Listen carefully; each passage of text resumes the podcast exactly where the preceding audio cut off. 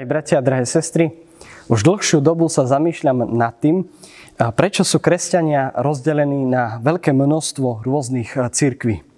Jedni to vnímajú ako pozitívum, ako plus, že je takáto rôznosť presvedčenia, rôznosť povah a preto si každý v inej cirkvi nájde to svoje.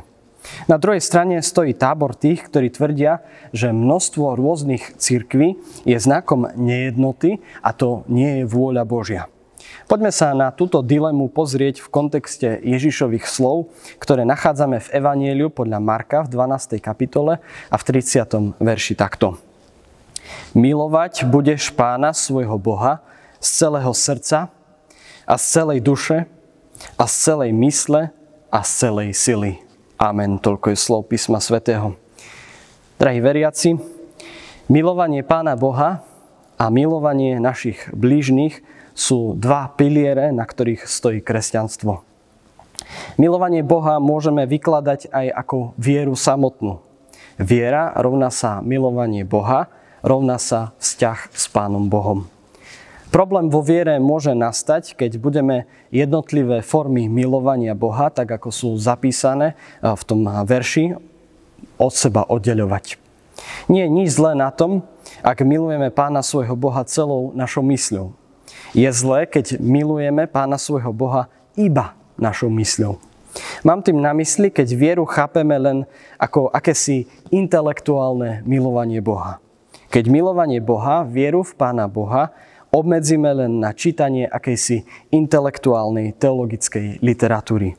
Keď mi v živote bude stačiť len samotné premýšľanie o Pánu Bohu.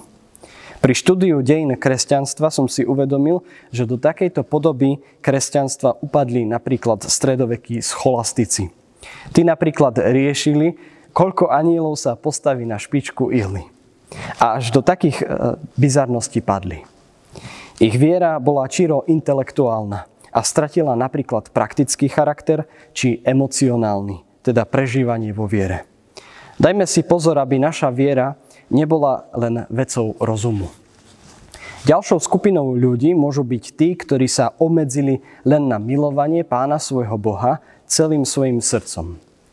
Môžeme to vykladať ako emocionálny rozmer.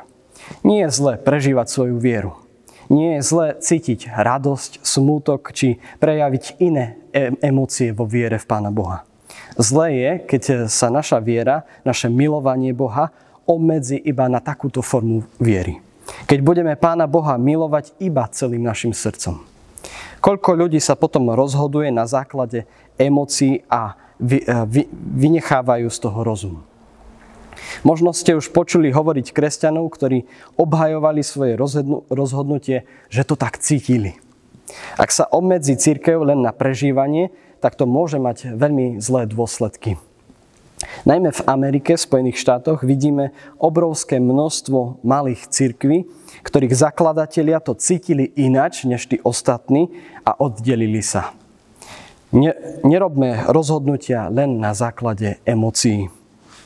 Tretou skupinou by mohli byť kresťania, ktorí milujú pána svojho Boha iba celou svojou silou.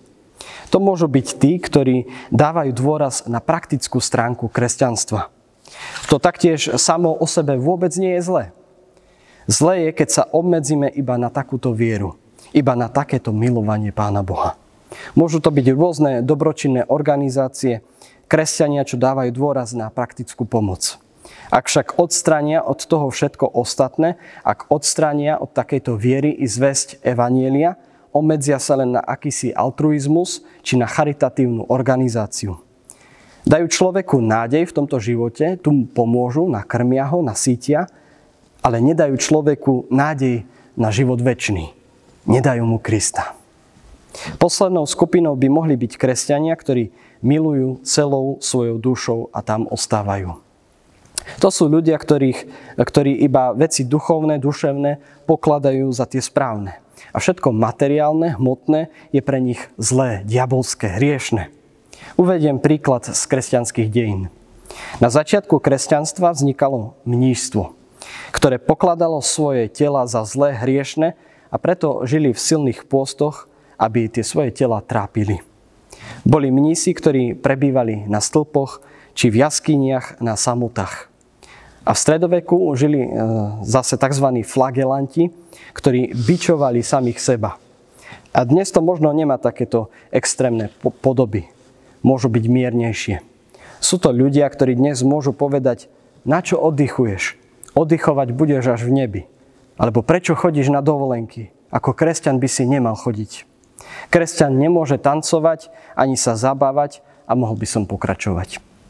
Pán Boh z nás chce mať však komplexných kresťanov. A nechce, aby sme sa obmedzili len na jednotlivé časti spomínaných extrémnych spôsobov milovania či viery. Milujme aj našim intelektom, aj našimi emóciami, aj prakticky, aj dušou a teda určitým odriekaním si. Nepadníme však do rôznych extrémov, ktoré nás potom rozdeľujú. Skrátka, milujme pána, nášho Boha, z celého srdca a z celej duše, a z celej mysle a z celej sily. Amen. Pomodlíme sa. Drahý Pane a Bože náš, ďakujeme Ti, že my milujeme, lebo Ty si prv miloval nás. Prosíme ťa, nauč nás skutočnej lásky, nauč nás skutočnej a pravej viery. Amen.